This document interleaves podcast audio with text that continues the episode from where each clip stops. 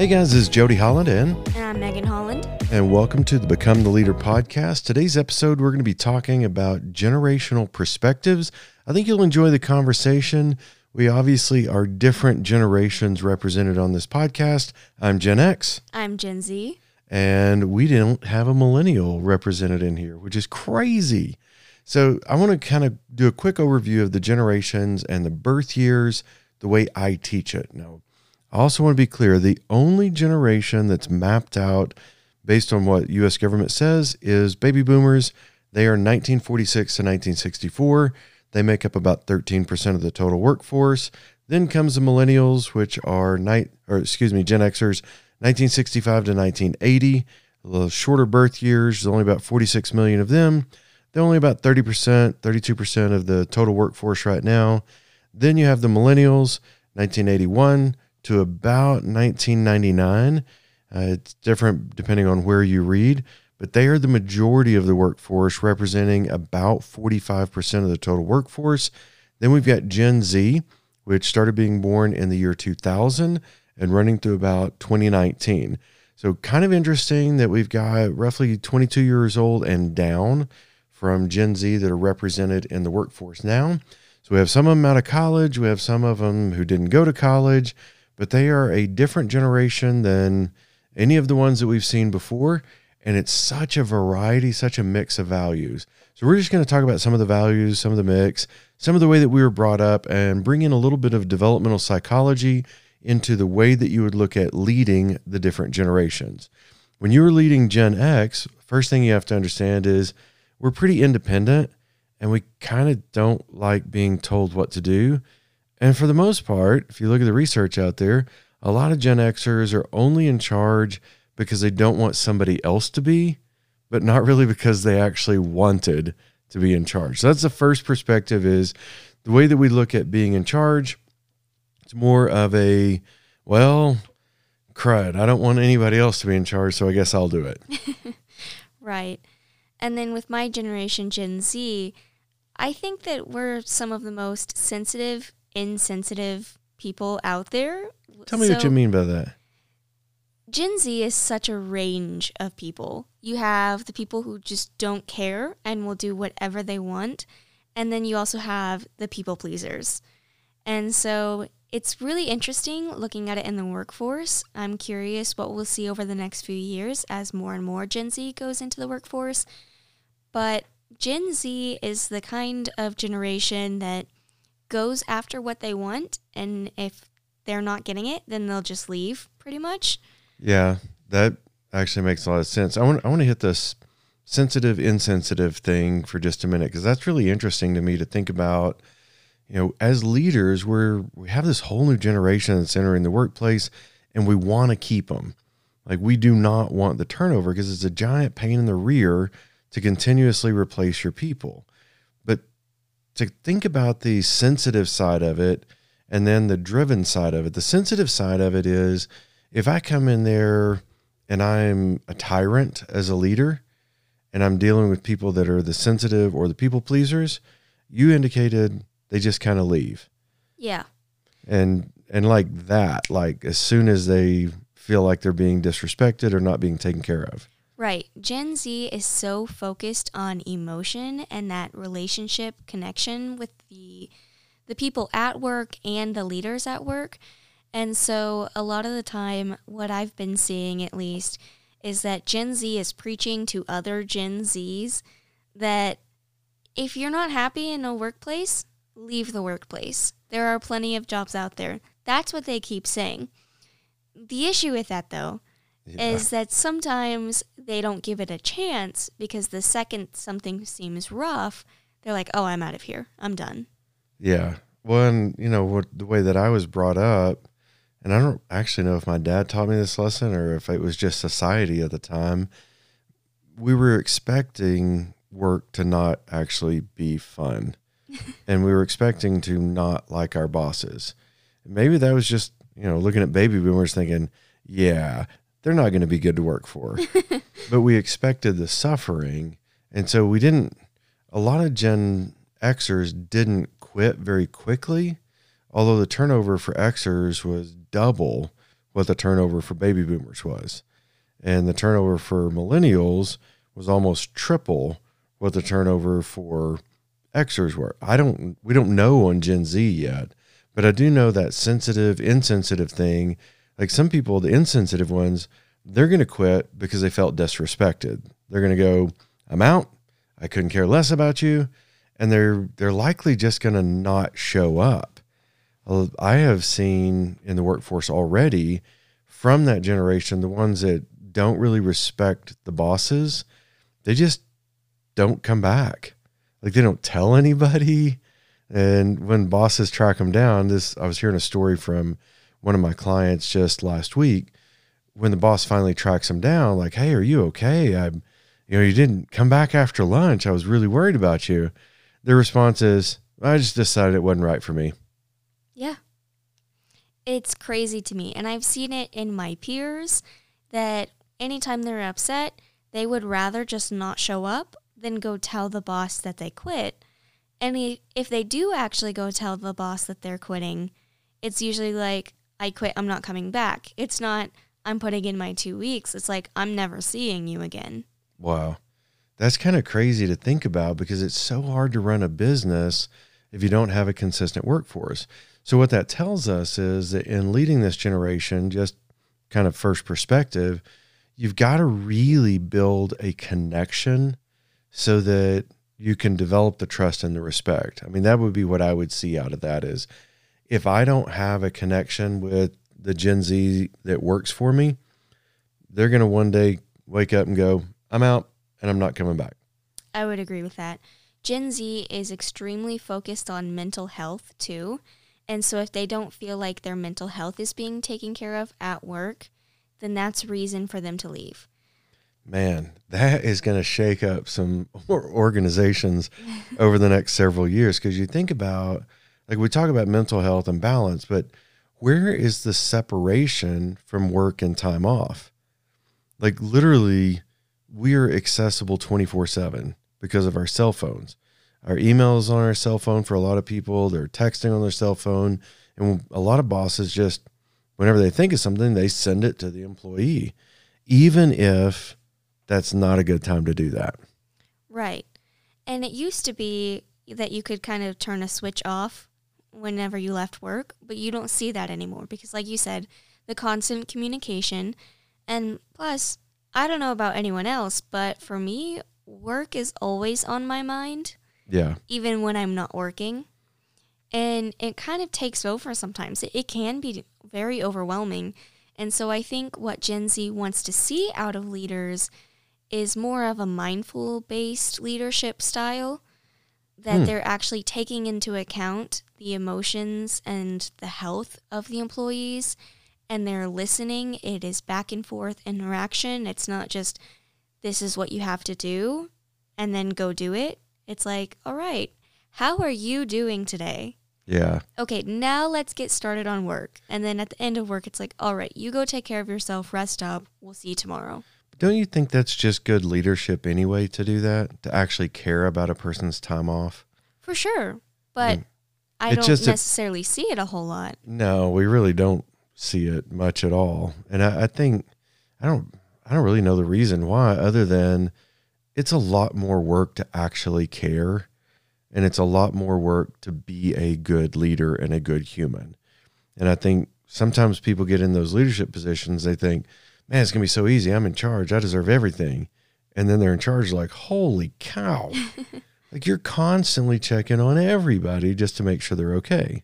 Right. And I even set, like, I set reminders to think, have I appreciated my people lately? Am I paying attention to them? And admittedly, sometimes I feel so beat down. I'm like, ah, I don't know if I have anything left to give. Right. But you also have to remember that you don't need to hear their entire life story when asking how they are. It's just like, how are you doing today? And then, you know, just move on, get to the tasks of the day. We've mentioned it before. It's being friendly, not being friends. Well, sometimes you brought that up, but sometimes people tell you their entire life story. Right. And that's when maybe you just set a parameter. You, instead of saying, How are you doing today? Maybe you say, um, I'm really glad you're here. I appreciate you being a part of this team. Right. It's setting boundaries. Yeah, I think that's important. So, next perspective that I was thinking of is just from the perspective of what I want from a leader. Like, I would work for somebody who, number one, really wanted to reward me for doing an amazing job.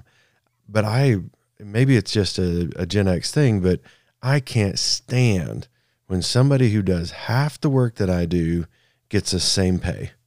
Oh my goodness, yes. So it drives me nuts. And I see it a lot. And I see the unhappiness that results from it too. And I think pay is a big reason that people leave companies as well. I know it's like if you think about why you would apply for a job, I mean, research shows that it's not what motivates you, but it is what motivates you to apply. I'm not going to go apply for a job if they go, hey, look, we're not going to tell you what it pays yet. you just decide if you're going to take the job first, then we'll tell you what it pays. I wouldn't apply. Right. Like I, I know what I am worth, and I will only would only apply for jobs that were what I'm worth on pay. But the pay itself, I think what it represents, at least to the Gen Xers that I know, what it represents is validation of a job well done. Exactly. And right now, what we're seeing too is that people don't want to work. And so the businesses that are recognizing the people for working are better off. Yeah. So my current job just raised the pay for all part timers because they don't want to lose more part timers. Yeah. So there's good and there's bad to that. The, the upside is you attract more people and you keep more people. The downside is if you're only raising it for one group of people and then other people maybe worked there for a year and a half and they're they're now making the same as a brand new part-timer, you've created a different motivational mess there. Very true. If you're going to raise pay for another group, you need to think about the people who have been there long term because you want to keep them happy just as much as you want to keep the new hires happy. Yeah, and I think we're going to change our perspectives based on the the mess that we've got in trying to find people that want to go to work. I think one of the other perspectives that is shifting and going to continue to shift is we're going to try to hire like superstars, pay them more, but hire fewer of them. Because I think if you took somebody that's a really, really top producer that's producing two, three times the work of an average person, if you had two of those, that's the equivalent of, say, five people in the job. So if you paid each of them one and a half times what you would normally pay, then you're still saving money. So what I think is going to see what we're going to see a shift because I I see Gen Xers as very pragmatic and there's more and more Xers in charge right now. And the pragmatic or the practical side of the Xer is going to go, I'm just going to look at total money. I need this job done. If we can do it with two people, I'd much rather do that. I really don't like managing you guys anyway.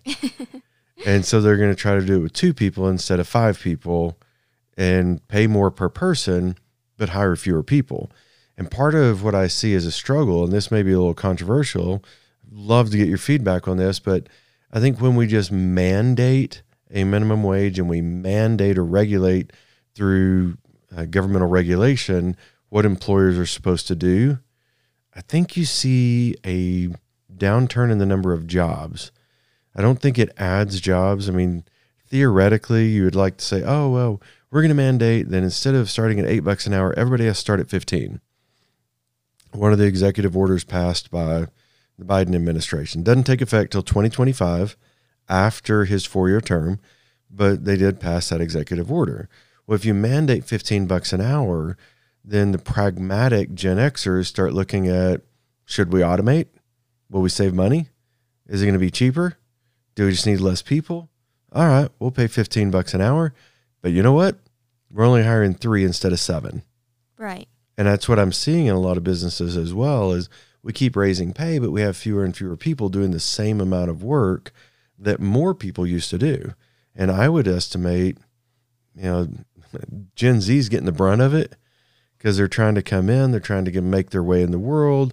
You've got a number of them that are already graduated from college, but they're going to look at it and go, man, I want to do that. I don't want to work that hard for that money.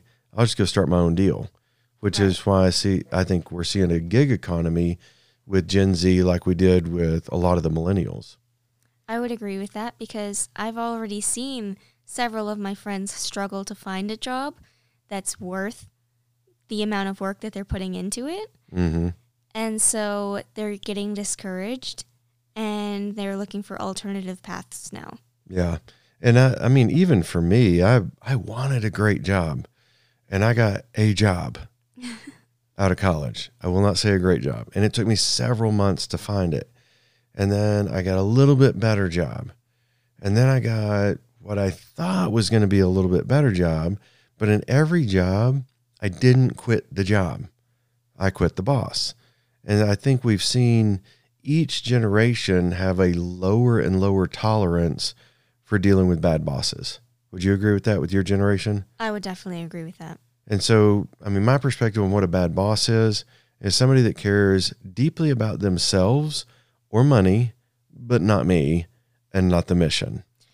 Everyone wants to feel valued and appreciated in the workplace.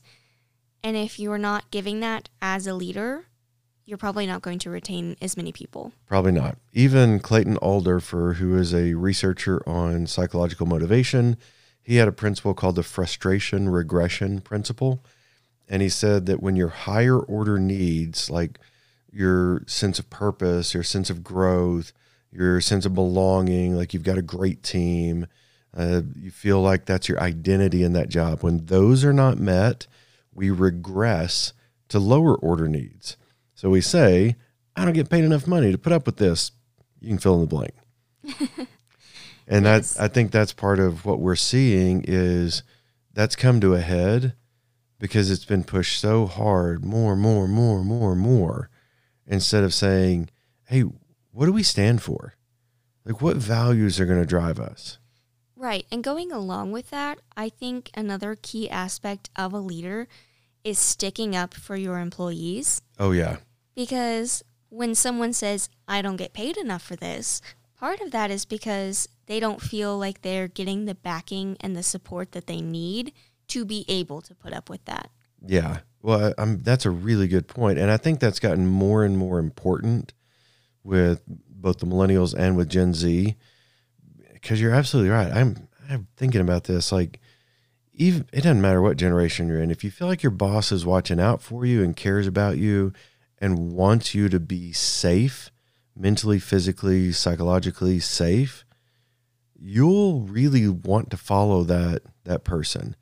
But if you don't feel valued and protected, uh, most generations are out at this point.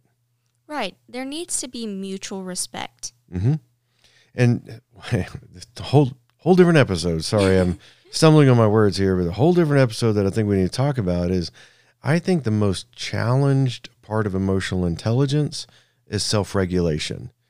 And you think about what we're dealing with with this pandemic fatigue and with customers coming in that are just they seem to be getting ruder and ruder and meaner and nastier and you're like okay there's only so much that we should really put up with here Right. And as far as respect goes, people are demanding respect. They forget that you're actually supposed to earn respect. and going back to what you said earlier it's mutual Yeah. when you earn it you start by giving it and then you get it Right. I mean, I can't imagine walking up to somebody and being really rude to them and then expect them to be nice to me. no But if I start out nice, then they're more likely to be nice. yeah it's not a guarantee but they're definitely more likely Right. So we want our bosses to stand up for us. We want to make sure that um, we're aware of the emotional needs of employees. We have to understand a lot of Gen Xers are in charge because they don't want somebody else to be. And really, we've got to understand that the value set drives the diversity of the organization. The, I really believe at some point we will come to terms with the fact that diversity is really diversity of thought and value structure. Because all of our backgrounds are our thought and value structure. Where you grew up what you were exposed to what your background is what your education is what your You know, every variation that we see in diversity, it's thought and values that end up impacting the workplace. I would agree with that. Awesome. I think it's been a great conversation. I do want to get into emotional self regulation in the next episode. So I'd love to see you guys back. This is Jody Holland. And I'm Megan Holland. We'll see you on the next episode of Become the Leader.